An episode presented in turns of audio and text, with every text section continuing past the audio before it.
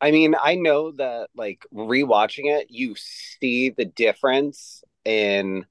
So they didn't have a, the licensing to do the mask yet, and Oh, so you'll see different variations of the mask. So the mask that we saw with Henry Wink- Winkler, that's not that's a mask that the production team just made up because they didn't have the Mm. to use the actual like ghost face or I think Oh. the name is Father Father of Death.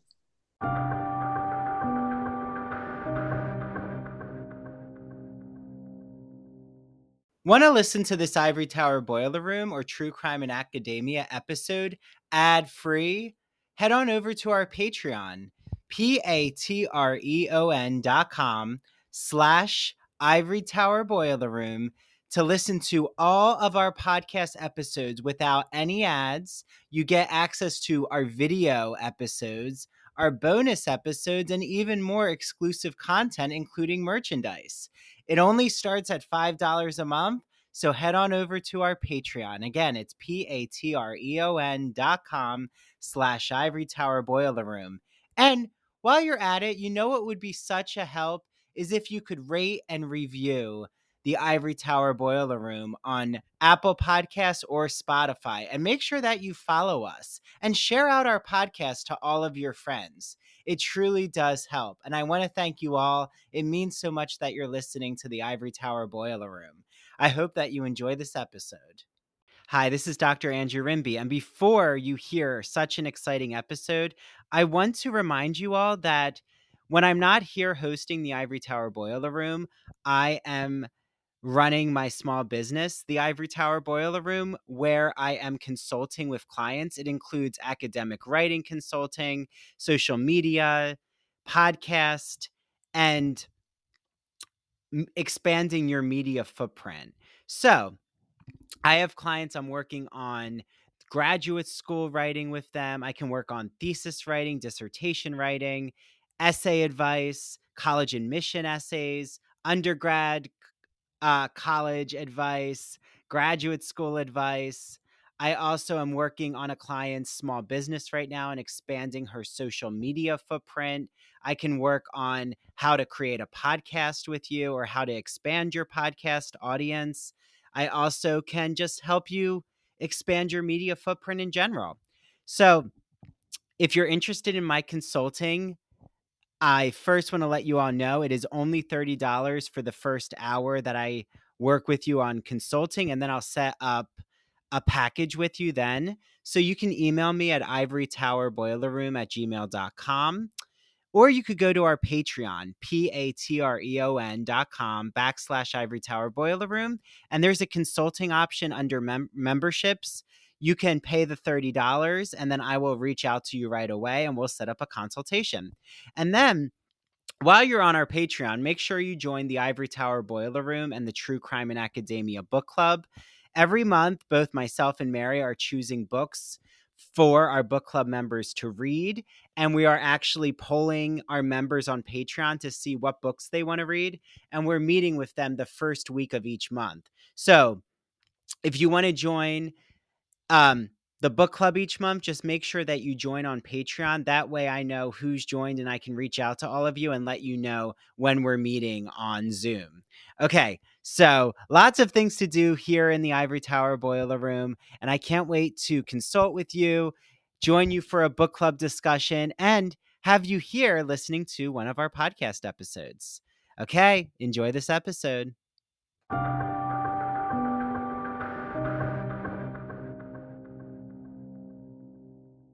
Hi, everyone. This is Dr. Andrew Rimby. Happy horror spooky season. I am really excited because this is a special first ever watching a movie with you all. So, this is ITBR Teaches, our new teaching series of TV, film, Broadway musicals eventually will happen. Um, anything that I've taught in the classroom, I want to bring to you all, to the public. That's what I love about this podcast. So I'm joined with two really special guests. One, you all know, love Mary DiPipi. Hi, Mary. Hi, everyone. uh, from True Crime and Academia, and my college friends um, from Kean University. We knew each other nine to 10 years, nine, 10 years. Uh, Lorentz. Hi, Lorentz. Hey. So, Lorentz is also a horror fanatic. Um, if you are watching us on YouTube, we are on YouTube, everyone. Ivory Tower Boiler Room, or on Patreon. Those who are our members, you're our favorites. Sorry, everyone. If you pay, you know, for five dollars to ten dollars a month, this is ten dollars a month. Uh, to get Mary and I caffeinated, you do hold a little special place in our heart. So we'll play some favorites. Um, and you're gonna see we all have a different Scream movie poster, and Lauren Lorentz has a um, Let's Watch Scary Movie shirt. I have the Friends TV show, but with all the serial killers and um, slasher characters. I guess Chucky's a slasher character. I don't know. Uh, we're not doing Chucky today, so that's for another time. Uh, maybe never. Uh, Mary is wearing a serial killer shirt. Uh, so this is actually Lorentz's idea. I was talking to him and saying, I taught scary movie at Stony Brook University in 2020. Not scary movie, Scream. I taught Scream. And he's like, why don't we all have everyone watch Scream with us, but provide that analysis, like bring our minds together and bring our expertise, like Lorentz as a horror movie addict, myself teaching Scream and how I taught it, and then Mary as a true crime expert. So that's what we're doing. So, Lorentz, this is all your idea. Um, so we all have the movie on and we're muted. We muted it so you all don't hear it. So you can actually watch Scream with us. Maybe you want to like put it low. Maybe you want to put it on mute and listen to us in the background. I don't know. However you want to do it. Maybe you want to listen to us first and then watch Scream. Uh, pause our discussion, watch a little, come back to us. Um, I also want to give um, a shout out to a podcast called Movies That Made Me Gay. They do this as well. So, yeah. Um, so Scream is our movie. It's 1996. Um, and I don't want to talk too much about all of our thoughts about Scream because we have an hour and 50 minutes. I'm sure our thoughts are going to come up, and I'd rather them come up organically. So I'm going to just hit play on the count of five, we're all going to hit play. Okay. So the three of us, let's make sure that it's on mute. Okay. And then Mary and I are watching on Max. So we do have ad breaks. So you'll hear us say something like ad break just in case anyone else is watching on Max. And then, you know, La- uh, is going to press uh, pause on his side. Okay. So ready? Five, four, three, two, one. Click play. Okay. So we have the Miramax logo. I also have my captions on too. Mm-hmm. Um, and I just love this beginning because when the Dimension logo goes up, do you know you hear all these different horror movie sequences of openings like screams? I didn't realize that. Like you hear all these screams, but we actually aren't seeing the horror movie that our main character, well, we think it's the main character that Drew Barrymore is watching. Um, so yeah, what do you think of this infamous phone call at the beginning?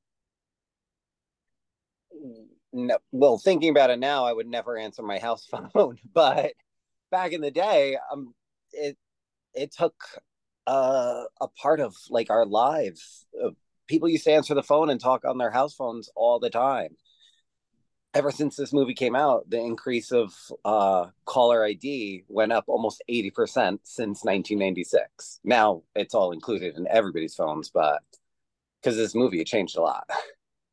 Yeah. Yeah. And then, um, oh, I love when uh, she says, "Oh, they have 900 numbers," like thinking that this guy is a perv who wants her as an escort.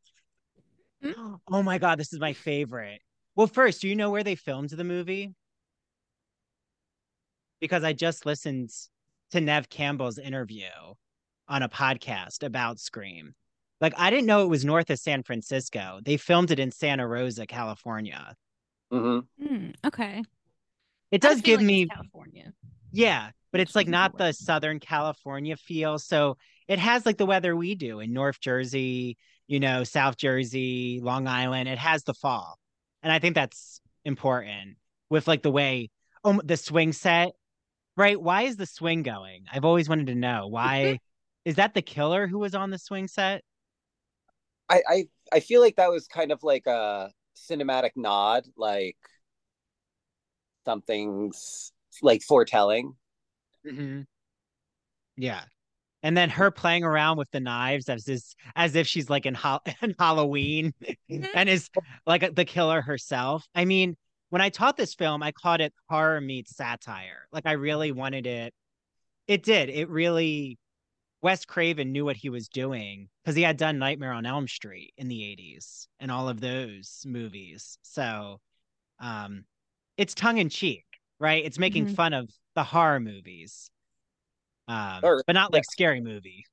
Like um, like a reference towards like Halloween. Yeah, it's very meta. Um oh, okay. Oh, that's right. She's turning on the lights. Um and a beautiful house, right? I mean, just I to talk about the house, I want to live in that house. There's like this pool, and the mist is coming off of it. In all of these uh, movies, I want to know what the parents do to uh-huh. afford such houses like this. Like, what oh. career path did you take? yeah, wait, the Jiffy Pop. Oh my god, have you ever oh made Jiffy Pop? A nightmare. I hate making Jiffy Pop and it smells. So God only knows what's going on right now. She smelled that all the way down the hallway. like, mm-hmm. And why isn't she turning it off? Like, did anyone else think why doesn't she turn the burner off? Mm-hmm. Like, I know she's distracted. There's some creepy guy on the phone, but look, the steam's coming off the Jiffy Pop. Turn it off.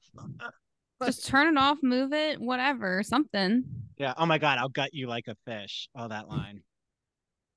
And her mm. poor boyfriend. Mm-mm. Poor Steve. I know. Which is your boyfriend's name? Sorry, not to be a little macabre and scare. No, I oh, know. Blonde. Oh, the blondie element. Okay. Yeah. I feel like this is the very almost the Madonna horror complex in the horror film. Like she's blonde, she's pretty, she has a jock boyfriend, she's the cheerleader. If right, but everyone thought like we have our posters up. They were like Drew Barrymore's in it. Like she's mm-hmm. the big name in this movie and she is in a long sequence of the movie. I mean, in terms of how much she's in the frame, like she's in the mm-hmm. movie for 15 minutes, which I mean, some people are like, "Oh, she's never in the movie," but I mean, that's a long time to be in the movie. Like Especially that, killed off so quickly like that. Mm-hmm. Usually, they get rid of you pretty quickly and then don't want to see you again. They drag yeah. this out, which is yeah. nice. Yeah. I mean, not for again, her, she... but for us. yeah, she... yeah. I again, think besides, yeah, go. Yeah, yeah. Sorry. No, I think besides her, um, Wes Craven's uh, pay, I think her pay was top build in the entire like between her and the director. They both made like almost similar amounts, which is like unheard of. But Drew Barrymore was like at the top, and yeah. she had scheduling conflicts, so that was another reason why she had to reduce her role. That makes sense. Mm. Okay.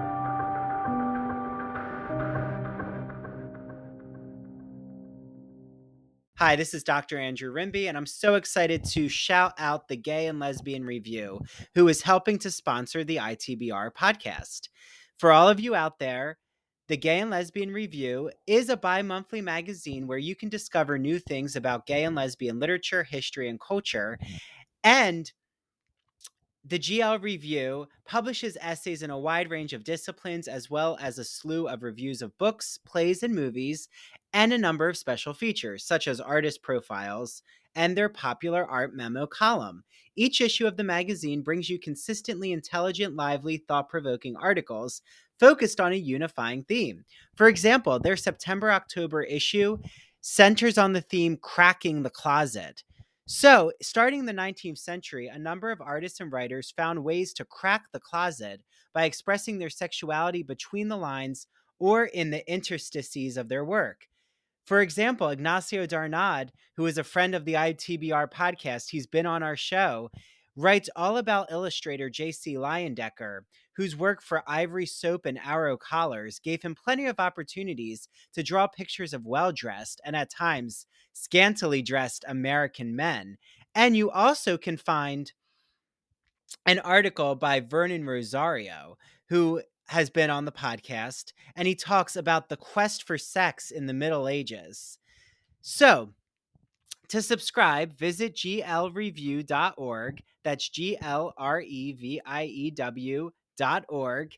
Click subscribe. So on their website, go all the way over to the right hand side and you'll see the button subscribe. Click subscribe and enter the promo code ITBR50 because you're getting 50% off your subscription to the print or digital edition of the Gay and Lesbian Review magazine. I can't wait for you all to have your copy of the Gay and Lesbian Review magazine and make sure that you take a picture when your magazine arrives or when you're reading it online and tag the GL Review on Instagram and ITBR, and we'll share it out in our stories. Enjoy your reading, everyone. Are you afraid of the dark? Sorry, I had to, everyone. It's Dr. Andrew Rimby. Happy spooky season and gothic and horror. Just all the vibes. I am so excited to talk about Broadview Press, who you might know helps sponsor our podcast.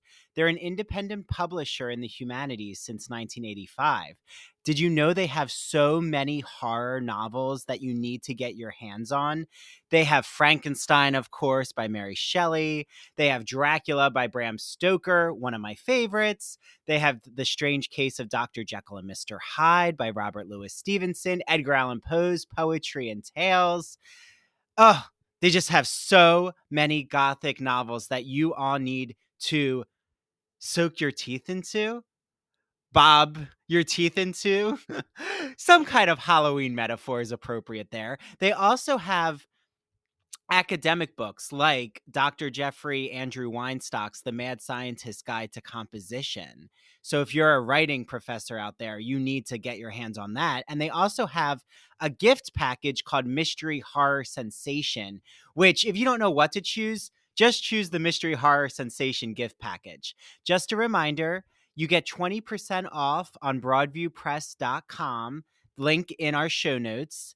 Just use the code Ivory Tower, all lowercase.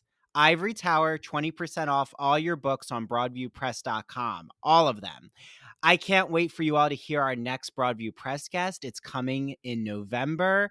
And definitely, when you buy one of their horror or gothic novels, or books, just make sure you tag us on Instagram at Ivory Tower Boiler Room and tag them too at Broadview Press. I know they'll love to share it. Okay, everyone, be careful if you're reading in the dark. I don't want you to get too scared. Turn a light on. Bye, everyone.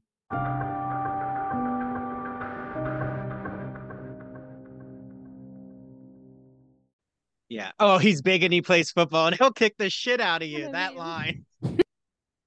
but it's like it, it's so interesting because um even this opening is so unlike the horror movies before it. Like I love Halloween's theme song, but we really don't have a Scream theme song. Like if you think about it, there is no opening credits with all the actors. It just says Scream.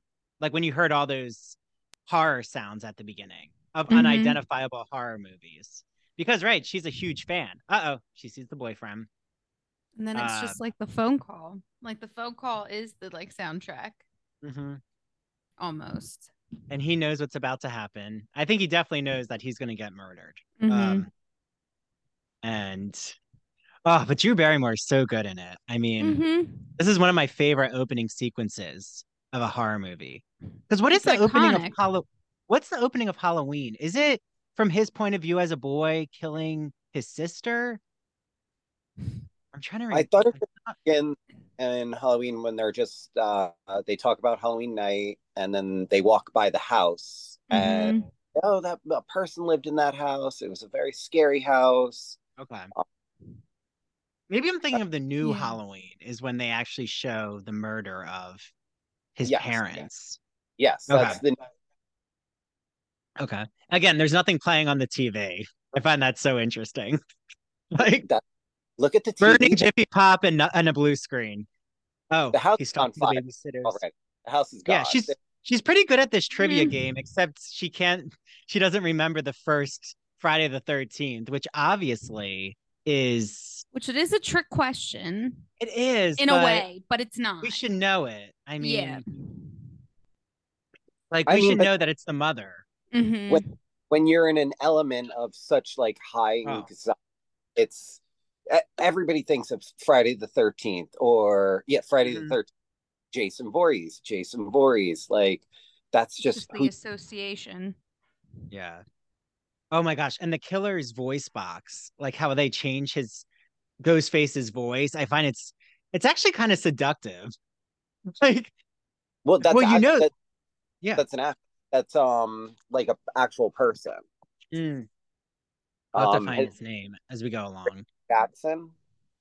Okay. Uh oh, here's the gutting like a fish. And they didn't lie when they said they he'd gut her boyfriend like a fish. Mm-mm. Um oh no, here it happens. Were you scared oh, when God. you saw this opening sequence the first time? Because I do remember being it was really a change in the genre. I wouldn't say scary, but it was definitely a um it was a different subversive way of showing a horror movie. Like this opening. Um, I feel like I now mean, we're just so used to it. But... This part definitely made it realize, like, this is this is going to be a horror movie. Like, as soon as no. you saw Steve's guts flying out, I'm like, no, nah, this is this is gonna be scary. Yeah. Or the door he's at. Mm-hmm. Yes, this part freaks me out when he's like, there are two main doors to your house. Mm-hmm. Where am mm-hmm. I? And it's like, killer. Spoiler alert, there's more than one killer. Right. You know, so there's multiple ways the killer could be accessing your door, right? Like mm-hmm. that's not the mm-hmm. killer in the house who just sli- uh, broke the glass. Um, right. Okay, the Jiffy Pop has now caused a fire, basically. It is she on fire. Actively. He does not care. Actually, I would have taken the Jiffy Pop now that I'm thinking about right? it, but you're in a state weapon. of fear and use it as the fire to kill the. Yeah, use it to kill the killer. Um, she doesn't have a smoke alarm. That big old house, like I know property insurances, like yeah. would make you have a fire alarm. That's a good point. That's not true. one, at, not at any point yeah. do we hear a fire alarm. That is true. Uh oh. Yeah, she went outside. That was to be fair, good. that would distract. So I could see why the decision was made, but also I agree. There, but that's not the only thing I think with this movie that's like unrealistic as so, well. But it's a, still wonderful. Yeah. A fun fact is Drew Barrymore, the prop master, never turned off one of the phones. So oh. during I think one of the this scene, she actually calls 911 and oh. they come to like they they dispatch on the, the the, the like where they are. Oh my gosh. Oh my god. Oh yeah, that's a the killer's in the fire. Okay, she's crouched down.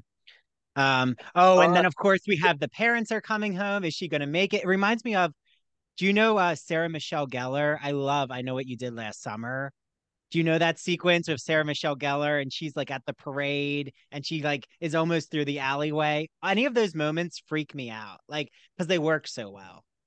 Yeah, because um, you're giving the character or the but, audience the glimmer of um like there's hope. We're gonna of... survive. Yeah. Yeah. Oh my god, no. She's getting stabbed. Um I think but what's so masterful about this is she actually finds out the killer's identity. Identity. That's really... she's about to pull the mask off. Yeah. Even then I still feel like viewers have some hope still at that point too. Mm-hmm. But then at that point, it's like, well, now that she's seen their face, like, of course, now she has to die because she, they're not just going to let her live. She's seen who it is, at least one of them, for that matter. Mm-hmm. Well, and that you can actually see the parents. You can see her on the like porch, like through the frame of the camera as the parents are walking in. Yeah. You're right, Mary. There's always like that hope. Like she's not dead yet. Like there's still a chance. Is she going to survive? And then no. I mean, um but then that they actually keep it going, right? They could have ended with her final stab and they don't. Like we still see the parents in the house. Mm-hmm. That's also unique. Usually it would have like then scream the title would have come up again, but I think the no. other screams do have like that's their cutoff, like to uh-huh. the the headline, like as soon as like the the oh bro because they can hear her on the phone. That's right. Oh my god, and that's so disturbing. That, so like they actually heard her d- death getting stabbed. A nod to uh, what is it? Uh, Friday the Thirteenth. Um, mm. the Mackenzies. I think yeah, it's Friday the Thirteenth. They're a family name in that movie as well. Mm. Mm. And it's also very when a stranger calls, right? Mm-hmm. Oh my mm-hmm. god! And then she sees the the mom sees the body. Because I find when a stranger calls the original to be really scary. Mm-hmm. Um, oh my god and then she's hanging and then we have the opening sequence mm-hmm. um, but again there is no official like title screen we get right into what you know made Neve campbell a star was scream i was just listening to an interview with her on canadian because she's canadian on canadian um radio and like she was talking about how it felt like summer camp when they were making this movie, the whole cast. Um, yeah. And they all were pretty unknown. Like these this was Courteney Cox's like major film, David Arquette, Rose mm-hmm. McGowan. Right? Except Neve Campbell yeah. did say she had just been in the craft. Yeah, that she had just right. witch film. Mm-hmm. Mm-hmm. I love that movie. It's amazing. Yeah. Oh, Neve Campbell's father. He is a sweet guy. We don't talk about him a lot, but mm-hmm. mm. well, because right, aren't they deep in mourning because of the death? Well, no, her mom had died how long ago? A year. So I mean, like, yeah. In a reality, not that's not a lot. Right. Mm-hmm. And Billy is the identity. when you think of a creep, boyfriend, you think of Billy Loomis. Like mm-hmm. he's creepy from the beginning. Yeah. But I'm I'm not surprised he's the kill one of the killers. Like I feel it's set up that way. I mean, if a guy ever told me that he was thinking of me, like while watching The Exorcist and about our relationship, that's kind of that's just a huge red flag. Yeah, that's that's scary. I would run. I, find those red flags. You tell that they can watch the Exorcist and think of me any day. You're like, you know what movie I really love and get horny and hot to is when I see Michael Myers. I think of you. I'll be like, uh, okay. No, no. When I saw the nun, you reminded me of the nun possessed. Breaking your underwear rule. Oh, on top of the clothes. Yeah. that sounds like I, I heard in certain religions, like they'll try to just gyrate on top of the clothes, and like you're okay to do that. Like you haven't had sex that way, but what well, do I know? What, this movie, like as we watch it or get develop, uh, dive into the movie, this doesn't really have too many like sexual uh, like undertones. Like they try very hard to keep it at a very appropriate level to not get mm-hmm. like 17 um because yeah. you don't need that for true horror you don't need to sex sells you can yeah. the scare element and that be your main focus in a movie but i like the little nods and the like pan mm. panaways when would you settle for a pg-13 relationship like they keep everything very classy yeah well, and Halloween's like that too. Like there is that one character, remember, who she's um not a virgin, but like yeah, they like role play in the house with a mask and she thinks like it's her boyfriend who's actually going to bed with her, but it's Michael Myers. Mm-hmm. Um you see everything. Mm-hmm. Oh, her titties. Yeah, yeah. They're on display. They're there for you to just I, toggle. You don't actually like see the nudity element. Yeah, I, I find though. Right. Do you think like that's changed? Do you think we're getting more sensationalized sex and horror in mm, our I... current day? Maybe Saw. I don't know. Is Saw sexy? I don't really watch a lot of Saw movies. I, I don't think Saw sexy. okay. I know that they hide the key in the body, but um oh now we're in the high school. Okay. Again, an idyllic high school. It's always idyllic, isn't it? It's like what you think high school would be in mm-hmm. movies. It's like, yeah, my high school was enjoyable, but it was never all the groups outside. Like that's where it's California and like they're all hanging out outside. I'm like, where does everyone eat lunch and picnic? Like, I don't know that kind of high school. Mm. But okay. Oh, I love that we get um like yep. so many reporters. Mm-hmm. Um Woodsboro. Yeah. So Woodsboro is the fictional location. Oh my god, that pantsuit that Gale Weathers is in. Oh my god. It's the best. That neon. It's practically neon. Oh, so 90s and I love it. But I was four. Yeah. But I was four. four. How old were you? No, you were younger than I was, right? When that came when it came out. Me or Merritt? No, Lorentz. Yeah, yeah. Oh, I was uh, like I was six years old when this came out. Oh, okay. Yeah. Oh my god! And then Rose McGowan's character is like, oh, her insides were on the outside. See, they all know.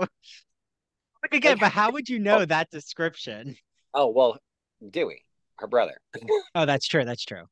Um, but don't you find like what makes Rose McGowan's character so good is she's so matter of fact about the gore. It's like, yeah, you know, she was just bleeding from the outside. That's how it is. And her outsides were hanging out. Yeah. Oh, Her Rose McGowan said out. that she didn't have brown hair like her natural hair. She had blonde because she knew Neve Campbell was already cast and she wanted a distinction when she did her reading for Wes Craven. So mm. that's how she mm. ended. I love her blonde hair in it. Mm-hmm. I do too. I mean, yeah. I feel like she can, she's just one of those people who can wear any color and look amazing. Yeah. yeah. No, I agree. Oh, yeah. Tatum. That's her name. Mm-hmm. Where's McGowan's McGowan's? I always want to call her Paige. Oh, Charm. Because Charm, exactly. like, but isn't no, it interesting how many name. of them end up in other gothic shows and movies?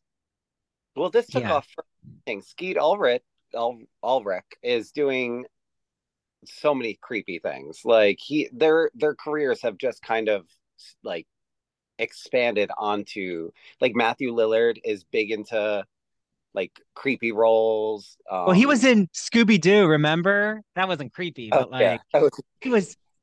People really slept on that movie. I loved it. And I have to say that was the movie that I was introduced to him as. So yeah. like watching this after already having seen uh, Scooby Doo, it was so crushing. I was like, "But Shaggy, what are you doing?" Yeah. Oh wait, I love when they're analyzing yes. like who, who the killer's psychosis, right? And Jamie Kennedy is the movie buff. So like he's like Mary said, there's the moment later when he talks about the rules of horror. Like he's our expert in the genre. Um, and I just want to say, I sometimes always forget that Jamie Kennedy exists. So initially, when Andrew and I were talking, I was like, "Oh yeah, that's Seth Green." For whatever reason, my brain completely I know I confuse Jamie them. Kennedy and inserts yeah. Seth Green. Sorry, Jamie Kennedy. I don't mean to yeah. do that. no, Seth Green was in that. We'll talk wasn't... about you, Mary. He, wasn't Seth Green in that? He was in that movie. Oh my God, she's She's too young. No, I thought there no, was like no, a no, nine. You know what I'm talking about? I know which one. Yeah, hold on. I'm there's some. I'm gonna find. There's it. some like movie where they're always at these like high school parties. Yeah, you'll have to find it, Mary. Oh wait, now Matthew Lillard's character is like, "I'm gonna gut you," and now they're using it as a taunt. Okay, because that's really a normal way of speaking. Um, I mean, to try to... to threaten each other about gutting each other alive. Oh, yeah. okay. mm-hmm. I mean, but they, poor, yeah. Poor Neve. I mean, poor Sidney is just like hearing all of everybody joke about murder and this is all coming in with like still within a year of her like digressing what mm-hmm. had to her life. Mm-hmm. Yeah, the trauma. Yeah, she's traumatized. Yeah, they're not sensitive, these teens around her. No, uh, not at all. But again, another beautiful home. I'm like, wow. Isn't it interesting though do? how these teens always live in like upper middle class suburbia? Halloween is in Haddonfield, and here it's um Santa Rosa. I mean, I'm sure there's like down on their luck teens in some movies. Um, Who needs two tables? I know. I just, but yeah, okay. This now does Northern California. The mountains are so beautiful. People are gonna be like, "You're talking about the movie. Why are you talking about the setting, Andrew?" But it's all part of the aesthetic. And I love that she has a balcony. Wow. I'm just, I want to buy this house. I know, seriously. That Probably house like five was for sale, and I think it sold for eight million. Um, yeah, like a few years ago. But I think it's only like 40 minutes from San Francisco, so not probably like 20 million now or something. yeah. I'm sure you know what? Um someone from Meta or X lives there now. Yeah. Silicon Valley's moved up there. Um, so see how she just like opens the door, you hear like a thermat like the undertones, like it's oh, kind yeah. of another like foreshadowing, like, oh, opening the door, you hear mm-hmm. is it a, mm-hmm. a, jump scare when she shuts the door? It was just kind of like I, I like the direction of how everything was filmed. Mm-hmm. Oh yeah. Well, the angle, the cinematography, I think that's what makes this film. Oh, and now we see Sidney's mother, Maureen Prescott, was found raped and murdered mm-hmm. not far from this peaceful town square. Yeah, and this is why she really has um it out for Gale Weathers because she associates Gale with the tragedy of her mom. Like Gale was making money off of her mother's death. I think that's well what Sidney mm-hmm. sees sees it as. Yeah. But right, Mary, Which that's what is. happens There's in not... true crime. But that's yeah. what you do as a true crime commentator. People mm-hmm. could see it as a very exploitative business. Mm-hmm. Exactly, and it can be, especially in those types of situations. Um, not to say that that's necessarily what's going on here, but it definitely feels that way, and I can see why Sidney feels that way. I just saw a photo of the mom Maureen, and all I have to say is she kind of looks Matthew Lillard kind of looks like he could be related to the mother. like look at it everyone look at the picture of Maureen again. It does it does look like it like Matthew Lillard could be Sidney's sibling. Mm-hmm. I feel like there is something eventually that happens that makes them mm-hmm. where there could be like a familial connection. Yeah. Mm. I'll have to like read up on if they try to like make it look like Maureen birthed Matthew Lillard's character. Stu. I have to say his name. His hmm. name's Stu. Oh, the video store. Oh, I love when we actually see the video store because I'm so nostalgic for video stores. Mm-hmm. There was something to it. Like, yeah, we're streaming now. That's great. But it was different when you actually like had a curated collection and you knew the employees. Mm-hmm. Yeah. Maybe we should bring them back. I think they will come back maybe as like a nostalgic thing. Mm, possibly. I do believe uh, the blockbuster in Bend or like Oregon is still around. Yeah. It is. Yeah. Well, record players are back. I always loved record players. Mm-hmm.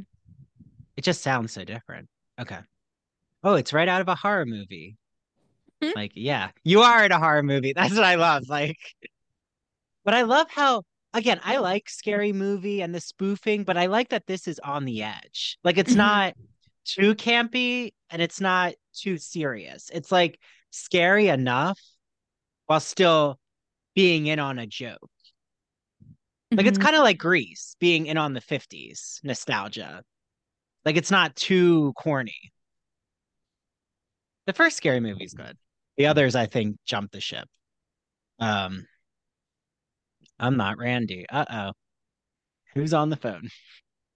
Um, I like another thing that they keep like mentioning as like we get into other interactions with Ghostface a lot of people's assumptions are oh it must be the the the movie kid. Must be oh randy. Like randy's mm-hmm. name is like used when interacting with ghostface like a, a, a, a few mm-hmm. times really. That's that's true. Well because he's the one who would know all these devices right Lorentz and he seems like a good um someone to pin it on. But I always find it interesting that in horror movies, it's always like that panning around of your empty yard, like your front yard, your backyard. Instead of like what I feel I would want to do is like hide as like get as close to the ground in the house and like hide under a bed or like get a phone and call the police. But I guess then we wouldn't have all of this anticipation of where's the killer. Hmm. Like the the what is the cat and cat and dog like? Oh, taunting. That, Wait, like that, a cat and mouse game? Yeah, cat and mouse. Oh, oh, oh. Mm-hmm. Yeah, yeah. Um, Her challenge, like. Yeah, I love when she picks her nose. Mm-hmm. She's like, "What am I doing?" Okay. Yeah, but she really, you know. Oh, she thought it was her friend until he mentions her mother. Mm-hmm. She says, fuck you, you cretin. That's very 90s slang. I don't think I've heard someone. Oh, no, there's Ghostface. But again, you don't think Ghostface would come out that quickly with the main character. Yeah. Like usually that's the last frame of the movie is the killer with the main character. Like Jamie Lee Curtis with Halloween. I guess what were other popular movies that also had a female protagonist? Halloween. Uh, aliens. Mm-hmm. Yeah. Okay. Yeah. I'm thinking like slasher. Are there other? See, Nightmare on Elm Street. I just put it in its own universe. Like I find that's not a traditional slasher. I know. Carrie, that's not a slasher, but yeah, I'll have to think. We'll have to think, everyone. Mm-hmm. Now I feel like there's a lot of oh, when a stranger calls. Yeah, yeah. Mm-hmm. Um, which I think has the actress from The Princess Bride. Um, she has such a unique voice. Carol Kane. Carol Kane. Away. yeah. If you haven't seen when a stranger calls the original it is just so good. Um oh and there's billy huh? Oh billy. That's and he's normal. back. That's normal. If my boyfriend or significant other like popped through my window i and had a phone I, in his pocket? My neighbors would be calling the cops like there's somebody climbing through your window. Right. Yeah that's another thing. window. no one has neighbors like how? Yeah, they all have like so much space and acres around. Um so comfortable. But then all the windows open. My mom would tell me, "You before you leave, lock all those windows just in case of yeah. weather, or like any other yeah. this." Yeah. Oh my gosh, when Dewey scares her with the mask. but Dewey is the best because he like even David Arquette talks about it. The way he played Dewey, like Wes Craven wanted him to be first a meathead jock airhead. Mm-hmm. Instead, David Arquette was like, "Well, I can't be the jock, but I could be a meathead kind of airhead comedian." And I think he does so well with his act. They're all so good. I mean, I think that's what makes us iconic. It's the mm-hmm. acting. Right. These people, they're committed to their parts. Um, those but... cops got there quick too. That was quick. yeah. Maybe she lives closer to the center of town because remember, Drew Barrymore's character apparently lived too far. lived in a corn maze, is how he's. No, she. If you when they pan to the mom and or the parents coming in, like it's just acres and acres of cornfields. Mm-hmm. Yeah, maybe they're farmers. I don't know. I don't know. But um Did you see the most recent Scream? I have. I don't know if. I think well. so. Yeah. Yeah, I thought it was good. Um, I heard they're going to do it again, and the pressure is if Neve, uh, if Neve Campbell is going to be in it or not with the pay. Because there's like been a back and forth. pay her her worth. I know. Mm-hmm. Oh yeah, Drew Barrymore's character is Casey. That's right. Okay. Um, and quick reporters too. Like already, everyone's on the scene. They must like, and she's in her lime green jumpsuit, she pantsuit. She must like always have it on. I mean, the fact that she's trying to talk to children without an adult like yeah, she's literally yeah. her. I mean, it gets yeah. worse as this movie progresses, but like she is terrible. Like literally a liable. Like she'd be screwed. She would never be able to even have the scoop because they'd be like, "What? How you did what now?" Yeah. Oh wait, I have an ad. Same. You, can't, you have an ad. Okay, we have an ad, Lorentz. Yeah. Yeah, yeah. So we'll let you know when we're back on. But Oh, I will say the new Scream is actually going to be the first time it's been directed. I don't know if it's the first horror movie directed by a gay man, but I think it's it Scream's first movie directed by a gay man. Gay man. Mm. And I would have been joking. I really wanted to start with like a gay bachelor party. Like I feel like because it could be really funny. Like, hello, oh, I love your voice. Are you a stripper coming to the party? like, I want to be in the opening sequence. I'll do it. I'll I'll die in the beginning. That's okay. I don't care. The yeah. the writer of Scream, Kevin Williamson, he's um he identified okay. he's gay. Okay. I didn't know that. Yeah. I mean, it is such a queer, I feel, iconic film, especially especially when we get to Rose McGowan and the cat shoot. I feel that scene is that's one of my favorite that, scenes. That was supposed to be a hmm. gay scene. yeah. It's very bottom heavy imagery.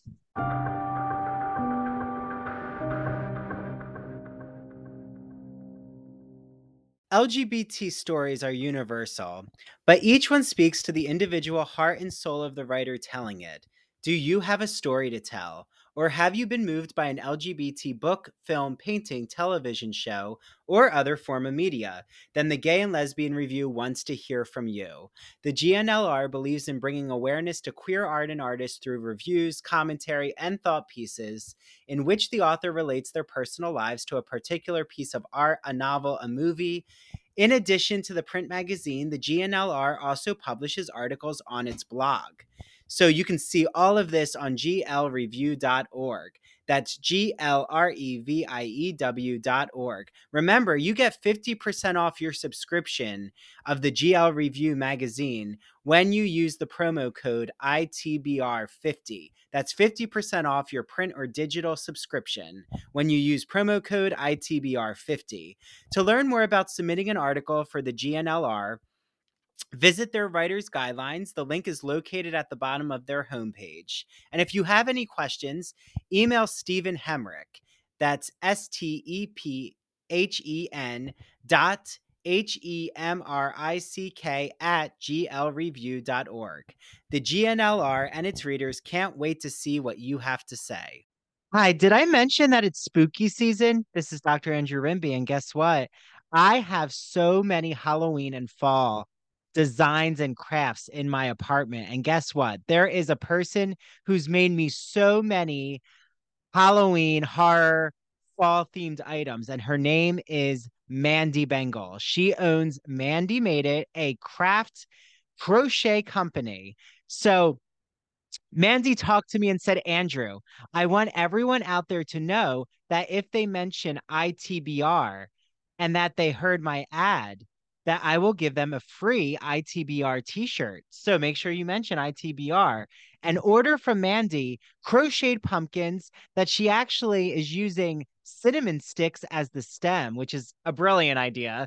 How cozy. And also filling the pumpkins with potpourri. I already want to wrap myself in a blanket. She has Halloween keychains, other Halloween crochet designs. So, how can you reach out to her? Go to her Facebook or Instagram at Mandee Made It. Reach out to her. She will ship items out to you. If you live in the South New Jersey, Philly area, she'll arrange to have you either pick it up or deliver it to you. So, Mandy, just makes such beautiful crocheted items. And I'm so happy that she supports the podcast. I've known Mandy since I was a child. We were in theater camp together. That's how I met Mary. So the three of us have known each other a long time. Okay, head over to Mandee Made It for your handmade crocheted items for this Halloween and fall.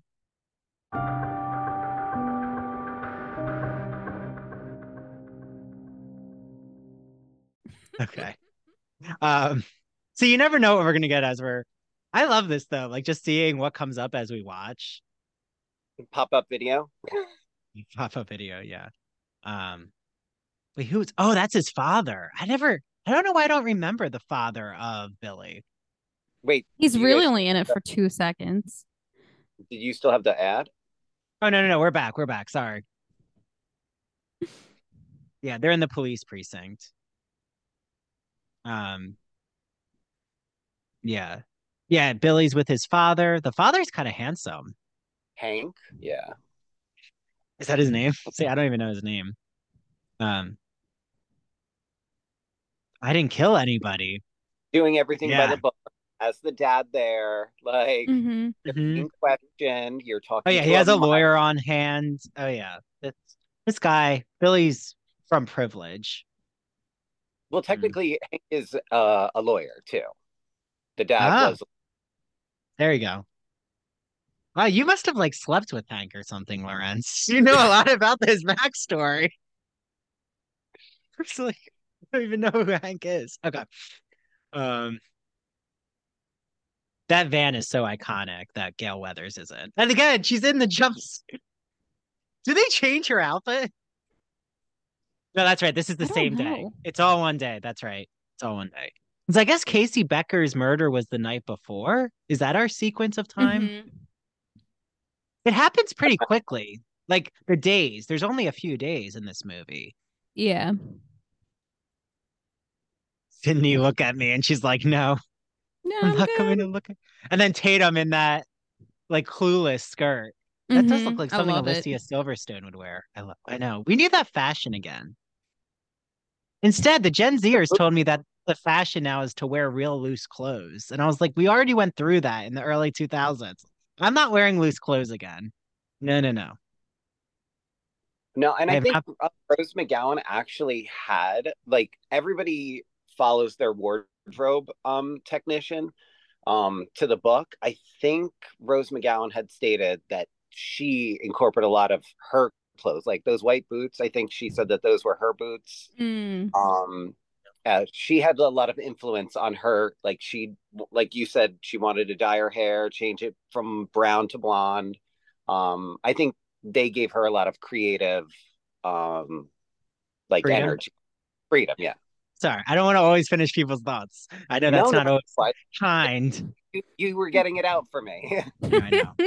Well, we're all friends, so we don't take offense by that. Oh, they have a pretty downtown. Mm-hmm. It is. I'll have to like look up Santa Rosa. It looks like a nice area. Hmm. Road trip. we could take the Amtrak, I heard, to San Francisco. It only takes you three days. Oh. Like fun time on the train. I love trains, but I don't think I could be on a train for a day. I need to like move around. I do appreciate Gale Weathers um yeah. what uh what like motivation, like determining oh, yeah. she was gonna get that story. Like mm-hmm. whether yeah. oh. 17 year old without consent, she was gonna get some type yeah. of story. Oh god, when she punches Gale Weather. That was my favorite moment. She deserves it. Quite frankly. And Gale says, nice shot, bitch. I mean, she's fucking harassing teenagers. Gale actually and loves, she's calling think... them bitches. Like she should be in jail. Yeah. Oh, and then Tatum says, I'll send you a copy. Bam, bitch. Super bitch. But I think Gale gets off on it. For some reason, she really likes the power play. Well, they don't like mm-hmm. I mean, they talk about like Gale really was involved a lot with um Sidney's moms. There was a, an trial and she was interviewing the the suspect like that yeah. she involved like immersed herself in sidney's life in this court case like that was something that we don't really see in scream so it's yeah. just it's unfortunate but like that's kind of like the back history between like sidney and gale as well mm-hmm. yeah up oh, she's gonna answer the phone again yeah we have the killer calling her at Tatum's house. Mm-hmm. Um, I also love how Tatum is like they're very like 1980s girls just want to have fun sleepover clothes. it reminds me of when Pamela Anderson's in Scary Movie. Have you mm-hmm. seen that scary movie? and just I... her boobs are out. Dewey. Oh, Dewey is so adorable, though. He just comes out with waving his gun. No big deal. No. I just want him to cuddle me. He's so cute. Okay. it terrifies me. Put that gun down. yeah. I think that's what we're supposed to be terrified. He'll like the real quick hand. He has um, what do they call those? Not sloppy hands. Like He's when you have like... loose fingers. Yeah. Sticky fingers? No, that's different. Oh gosh. But like, like look at Cotton Weary. Oh, this is the murderer. This well, this was look at the hair. Apparently hmm? Maureen's murderer. I mean, the um, guy looks like Billy, like an older Billy. Mm-hmm. His cellular bill was clean. He didn't make those calls. Hmm. I wouldn't even know how to phone like a phone. That just well. Remember, you used to do this. I'm very you, yeah. Well, remember, we used to get um statements where it would say like who you called that month or that billing period. That was like in the two two thousands. But I love how um he has the sunglasses. His getup is really nice, Dewey. Um, always has to go to school in the cop car. So right uh-huh. here, uh, they don't say it and it's uncredited, but that's Linda Blair from The Exorcist. Oh, as the reporter. Mm-hmm. Oh. Oh, good knowledge. Good trivia, Lorentz. Uh I like Tatum's outfit there. It's very cheerleader's football player. Very like a jersey on. Very nod to uh, Johnny Depp in um, Nightmare on Elm Street. Ah, there we go. Yeah, I have to watch Nightmare on Elm Street again. Um. Oh, Gale at least is in another. She's in a now red pantsuit. Um. But you know, I do get where where Gale's coming from about having to document it as a book. I mean, do you feel like Sidney really should be blaming Gale for making like wasn't someone going to profit off of not even profit but have to tell the story in book form? I mean Yes and no. Not every court case gets turned into a book. Someone has to want to do that. Yeah. Um you know, but in this situation, I think it's a lot different because she is from the same town. It seems like this is supposed to be like a more tight knit, you know, type of community. So I think for the fact that someone who's in her community is actively not only writing this book about her mother's murder, but also writing it in a way that, you know, reflects technically bad on her mom. Mm. In some well, ways. so we find out that Gale thinks that Cotton had sex with her mom in like a romantic relationship, that mm-hmm. the mom mm-hmm. was cheating on her father, which I think, you know, that comes up at the end. Mm-hmm. Um, we get a lot of accusations in the final scene. And then that cameraman, what's his name? I don't know his name. Kenny. Kenny. Hmm. Yeah. He yeah, aggressive fat shaming that yes. Gale there's like no. this guy's working for you. This guy is like following you with the camera. Like maybe be a little kinder.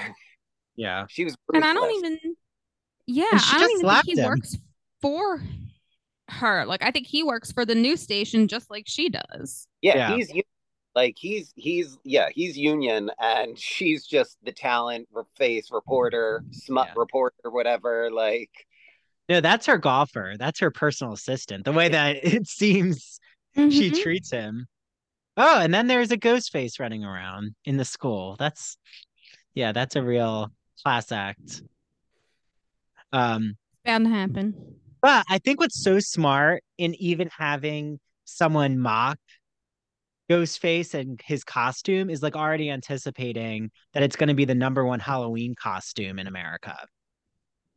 Like they already treat it as a costume in the movie. Mm-hmm. Like you don't see, you don't see the serial killer elevated to that level, like as a materialistic consumer object in our movies. Like before this, mm-hmm. um, yeah, just so much, so many smart decisions in this movie. Wes Craven is well was he died in 2015, but just an incredible director mm-hmm. and creator.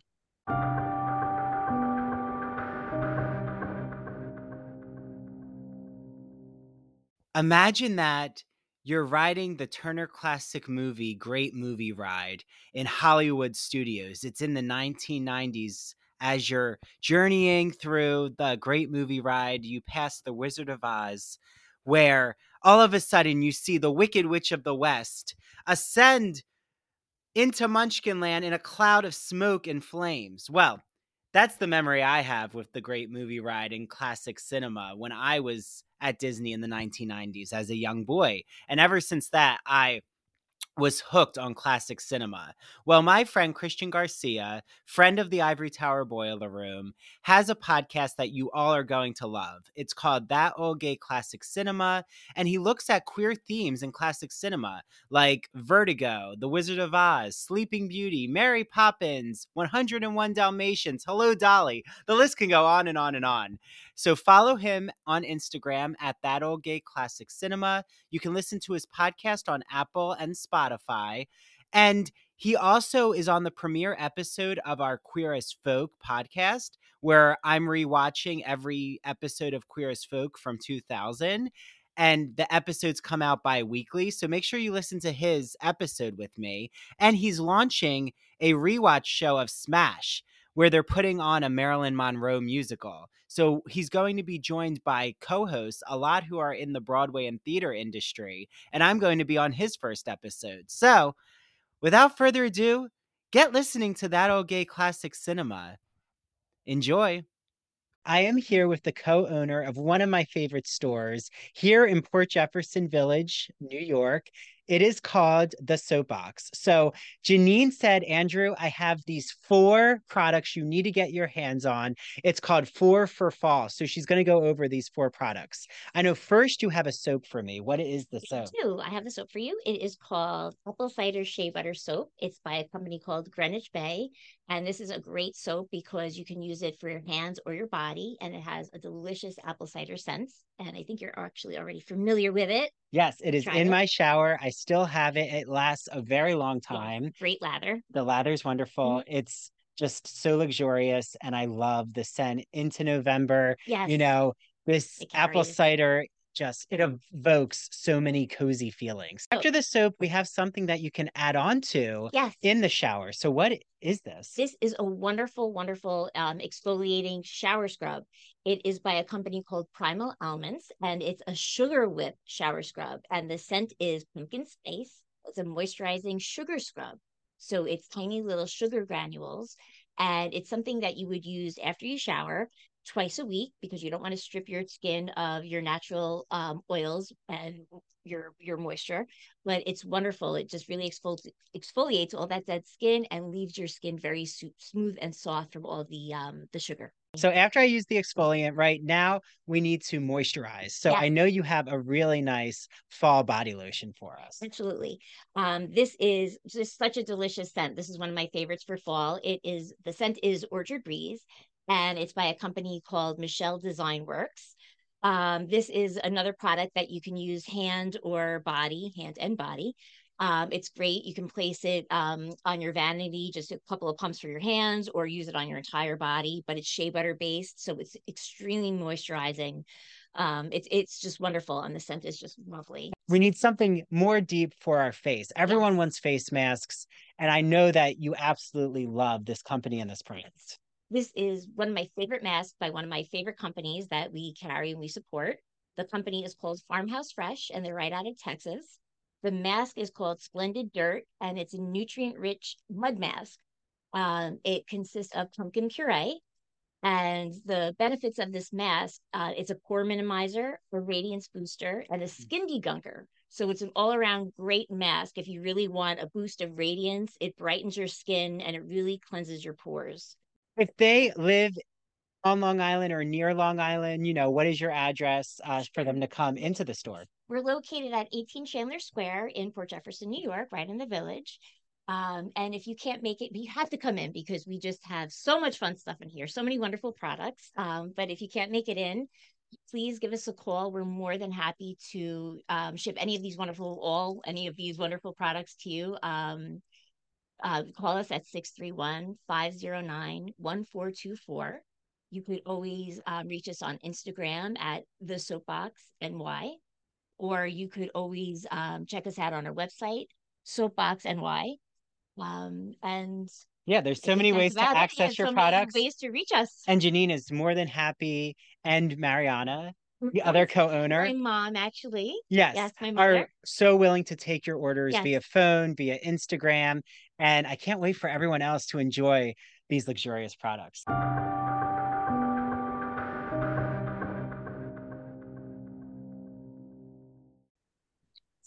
I love when Billy says this to her. Um, oh my god, I want to punch him in the face. Oh, cringy. Yeah, like he's trying to guilt trip her into having sex, and he's mm-hmm. like, like you're why are you so upset and traumatized get over it like don't worry about a killer Get in your house mom's death yeah. let's go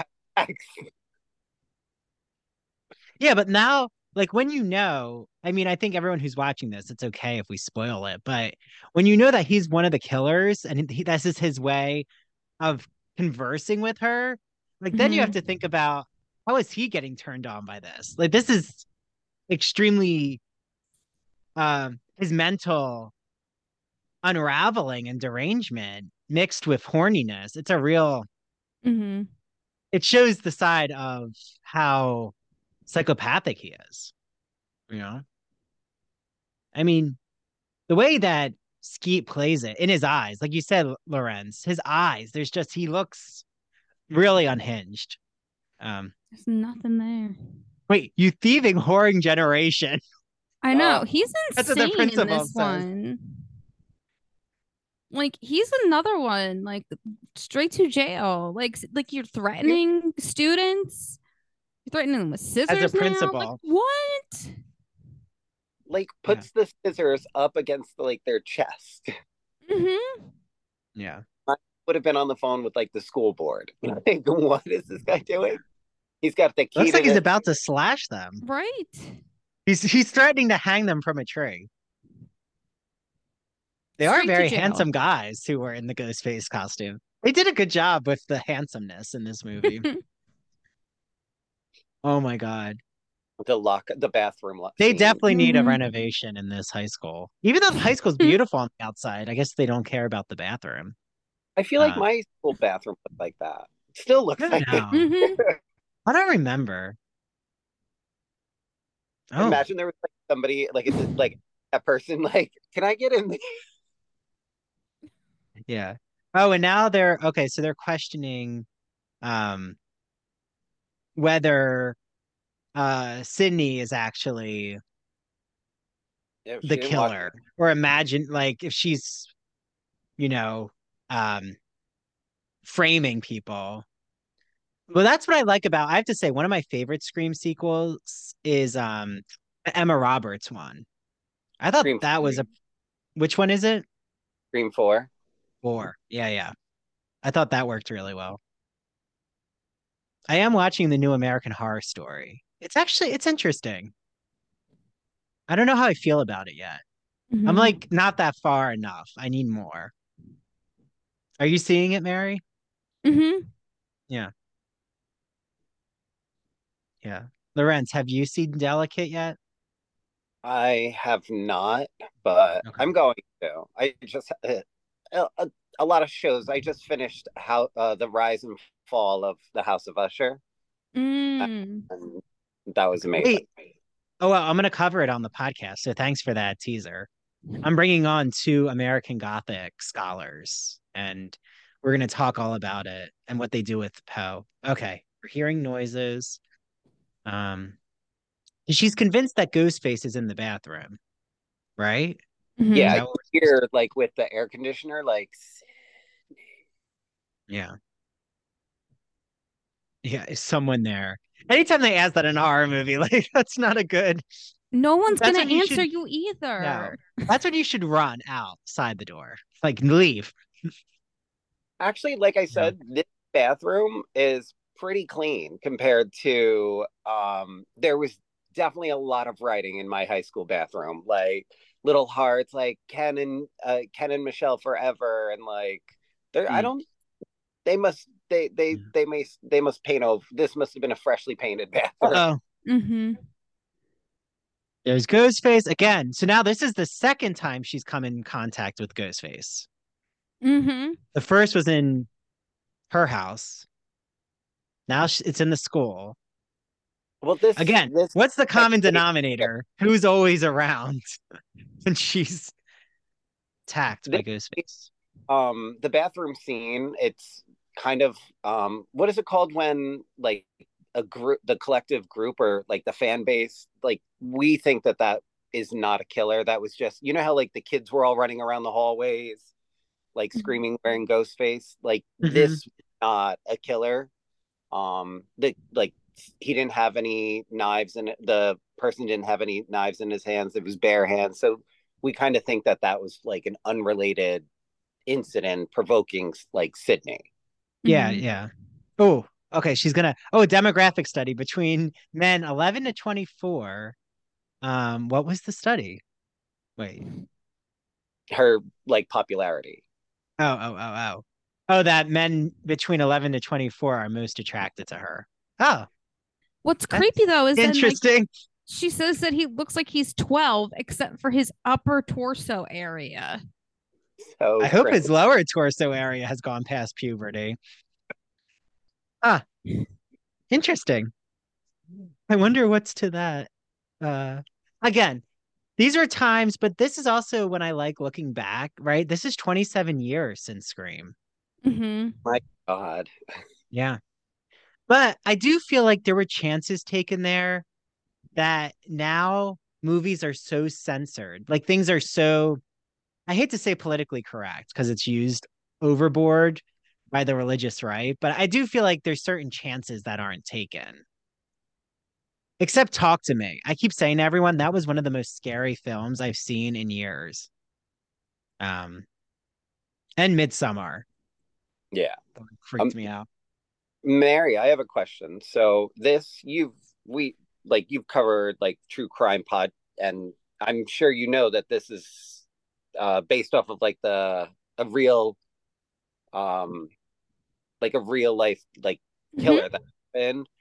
Um this is like very similar to what that town was kind of like going through or I don't know if you if you know too much. I only know that it is based off of a real incident that yeah. was messed up on what happened to those teens but i think like the town didn't know anything and they were freaking out the whole college shut down like i don't know if anymore or if you could provide any insight to that but yeah mary yeah. knows a lot yeah. so yeah mary this is a good yeah. chance because this is kind of like as we're watching this scene, it's kind of I don't want to say filler, but like we're gearing up for the house party. So yeah, what was behind the real life inspiration? Yeah, so the real killer was known um Oh, we have an ad in the summer. Okay, yeah. yeah. So yeah. perfect time. Here's an ad. Um so in the summer of 1990 there was a serial killer who was given the moniker of the Gainesville Ripper Um, his real name was Daniel Rolling. Um, he was born in 1954 and was killed by lethal injection in 2006. Um, he brutally murdered five college students um, in their dorms. Uh, people had no clue that they were happening. And, you know, he also, what he did was he posed their bodies after the fact. So not only were, so kind of like in the beginning part where they drag her and hang her, how Steve's oh. kind of in the chair in the back. Yeah, we're know, back, Lorentz.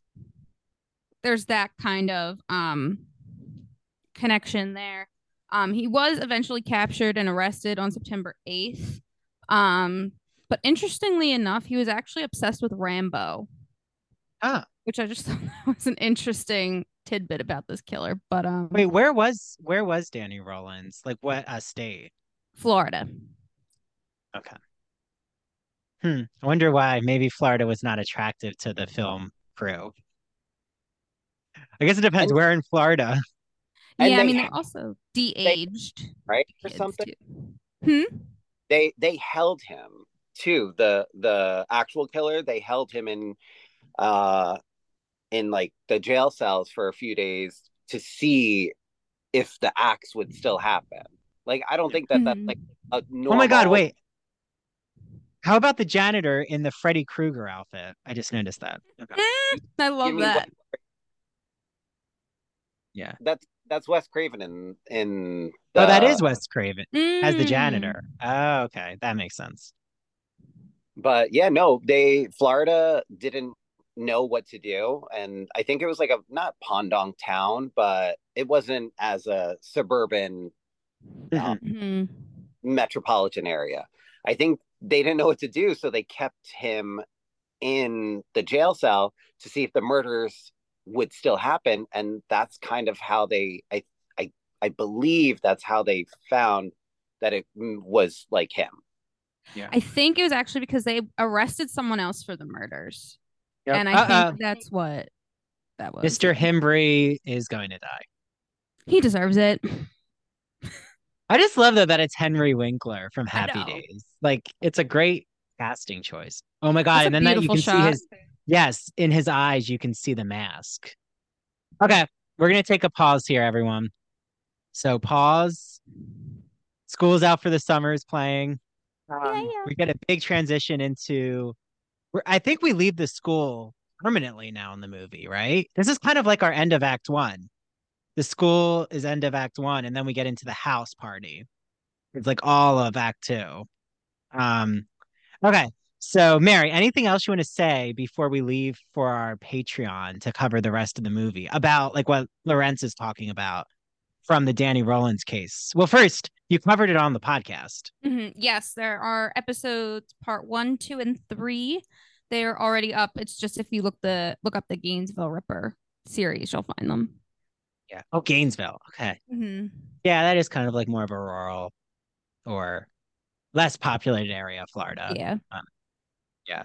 So, okay. Well, what are our thoughts so far about halfway through the movie? Like, as you're rewatching, is there anything that you're seeing anew from watching together?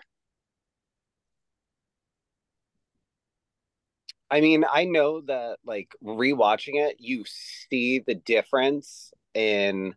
So they didn't have a, the licensing to do the mask yet, and oh, so you'll right. see different variations of the mask. So the mask that we saw with Henry Winkler, that's not that's a mask that the production team just made up because they didn't have the mm. to use the actual like ghost face or oh. I think oh. the name is Father Father of Death. Um, mm. Yeah. Okay. I think wasn't it a mask that already existed at a costume store? Yes. Or okay, it was just generic. Yeah. Okay. But now yeah. Paramount or Mir whatever these production companies are called these days because of the whole crazy Weinstein stuff. Whatever the company oh, yeah now owns the rights, I believe, to the Ghostface like mask. Mm. Like, mm. Yeah. oh wait, so on Instagram, I had some people because of our recording, I asked what your favorite horror movie was. So I think I did get some responses, and I'm gonna read them. Um, let me see here. Okay, so Matt said Halloween, which, yeah. Well, I was gonna say, what are your before we go into the Patreon and leave all of you lovely listeners on our podcast platforms? Um, what is your favorite horror movie, Mary? Um, I don't know. I feel like mine's Halloween too. It's such a classic. Yeah. How about you, I, Lorentz? I, I like Halloween as well. I what Mary, what made you like Halloween? Like what was I mean, I hated the whole like she's a virgin, so that's why she survives. But I appreciated like the like I just liked her character, uh, like Jamie Lee Curtis's character, Laurie. Um, yeah. I don't know. It had like a pro female, like because I mean she's a final girl, right? So, you know, she's the- got that energy to it. So it's like, okay, yeah, this girl technically you could beat this dude if you had to. Like she did, you know, she does it. So yeah. I feel like if I had to do a slasher, again, I'm so, you know, both of you know me so well. I'm like so analytic when it comes to these genres. I guess I don't even know if I consider Scream a horror movie. I think I consider it more a horror thriller. Mm-hmm. That Come. like a, like if I had to do a slasher, I would say Halloween. But if I had to do like a psychological thriller, I would say The Sixth Sense. And okay. then I would consider this like the satire realm of horror. So this is definitely the top. Like I feel Scream is the most cutting edge horror movie as mm-hmm. a genre. Like and another one that I really need to watch again is Poltergeist. I remember I was really freaked out with Poltergeist, mm. but I haven't seen it in a long time. Um, but I do have to rewatch The Exorcist. And for all of you out there, we're all going to be back again talking about The Exorcist, the new one, um, which I am seeing soon. Uh, so I can't wait. Um, but yeah, I don't know, Lorentz, is Scream up there as like your top five? If you had to Scream, do a top five, Scream is right there is number one in my everyday movie. I mean, I can have it playing while I'm at work and just like in the background. Yeah. I don't know if that makes like we were talking about earlier like oh i was watching the exorcist and like i don't know if, if i'm telling like the tell is too much for anybody but i mean scream is one of my favorite movies of all time like yeah. it it's there like yeah. i want to get a tattoo on my arm like everything about this movie like it. it put fear in my eyes i was six years old when this when my cousins like I remember it was Christmas. Um, we went into my aunt's like living room and they put on Scream. My mom's like, "Oh yeah, you can go and watch it." I'm six years old. Had no idea what. Ever, I've never seen a horror movie in my life. First five, t- fifteen minutes, I just watched Drew Barrymore get brutally butchered. Icon Drew Barrymore. I'm like, I never. I, am like, did they just kill her on real TV? Didn't know that. fake. Well, you know how I. So I saw it when I was, I think, in middle school. I would watch all up until high school. I would watch the AMC Horror Fest. Do you remember when AMC like they still do it, but they would just have all the horror movies playing every night? Mm-hmm. And I, yeah. but they were censored versions. I remember, like they were made for TV. Um, like the ones. But I'm looking; they still do, like all the Nightmare on Elm Streets. Again, Nightmare on Elm Street, I have to rewatch because you know what it is for Nightmare on Elm Street. Now that I find campy because, and I think it's supposed to be campy, but I never was scared because I'm like, they're not dead, they're dreaming. It's like very as if they're in purgatory. Like I don't know what's happening a lot of the times. It's kind of like Candyman. I'm not into the Gremlins. That's the only one I don't like. I'm like, okay, I'm not that freaked out. So and Chucky is funny, so but Chucky's just that little doll is Chucky. Oh my god, they should have a Barbie Chucky movie. Oh my Barbie god. and Chucky meet each other. I think that would work. Or Final Destination. I remember the one with the uh roller coaster. I the third one. Okay. So you know. With, but I thought that one was pretty good. House of Wax with Paris Hilton.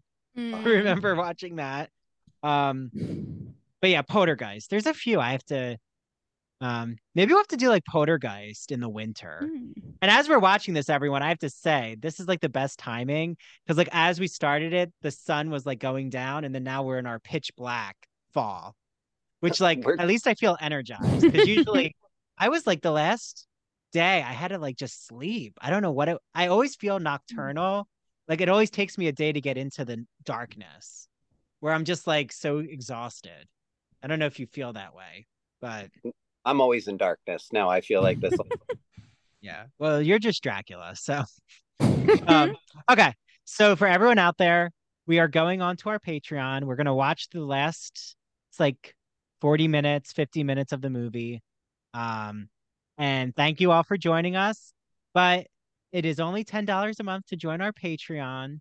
And you get access to all of our episodes, all of them. And you get access to our book clubs. So Mary's True Crime Book Club which is about hauntings, and my book club, which is about the women behind the Rolling Stones. And then November, I'm toying around with it. I think I might choose Delicate Condition, which American Horror Story is based off of.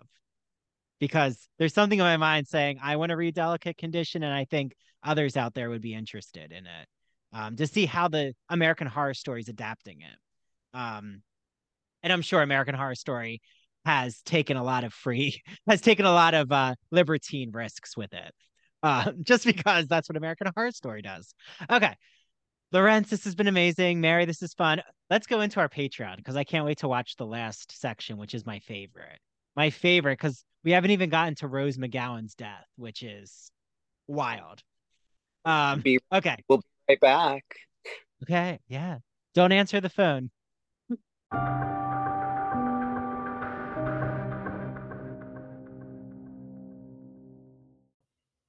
Hi, this is Dr. Andrew Rimby. I want to thank you so much for listening to the ITBR and TCIA episodes.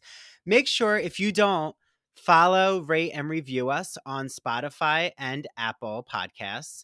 Also, make sure you follow ITBR on TikTok and Instagram at Ivory Tower Boiler Room and TCIA on TikTok and Instagram at True Crime in Academia. Also, we have a brand new Patreon membership system. So I just want to explain it to you all quickly. So if you want to become an ITBR student, it is $5 a month. You get ad free ITBR and TCIA episodes and video interviews. If you want to become an ITBR professor for $10 a month, you get all of those ad free benefits, but you also get access to both the ITBR and TCIA book clubs. You can join both book clubs, get ad free episodes, plus you're going to get all of our extra video episodes. So I am rewatching Queer as Folk. Christian Garcia from That Old Gay Classic Cinema is joining us, and he's rewatching Smash. Um, Mary is going to start to rewatch shows as well. You even get access to what I'm calling the ITBR teaches. So if I'm recapping a movie or a TV show, including Barbie, um, Halloween movies and horror films, you get access to that as well. And then I also am offering consultation services. So for $30, you get your first initial consultation with me. It's a one hour private Zoom. I will help create a, your podcast, your media brand. How do you navigate academia as an undergrad or a grad student? Do you need help with technology? It could be teaching tools, Spotify for podcasters, video editor so- software? Do you want to expand your social media presence as an artist, writer, podcaster, or academic? Do you want help on how to create a public humanities identity like I've created for myself? So I now am offering that consultation service. You can find more info about it on Patreon. And you also can join our book clubs. If you want to just join the ITBR book club or the TCIA book club, you can do that for $4 a month. patreon.com backslash ivory tower boiler room. That is P-A-T-R-E-O-N dot com slash Ivory Tower Boiler Room. Thanks to the team, Mary DiPipi, our chief contributor, and thank you to our two new interns from Stony Brook University, Jonathan and Sarah. Bye, everyone. Until next time.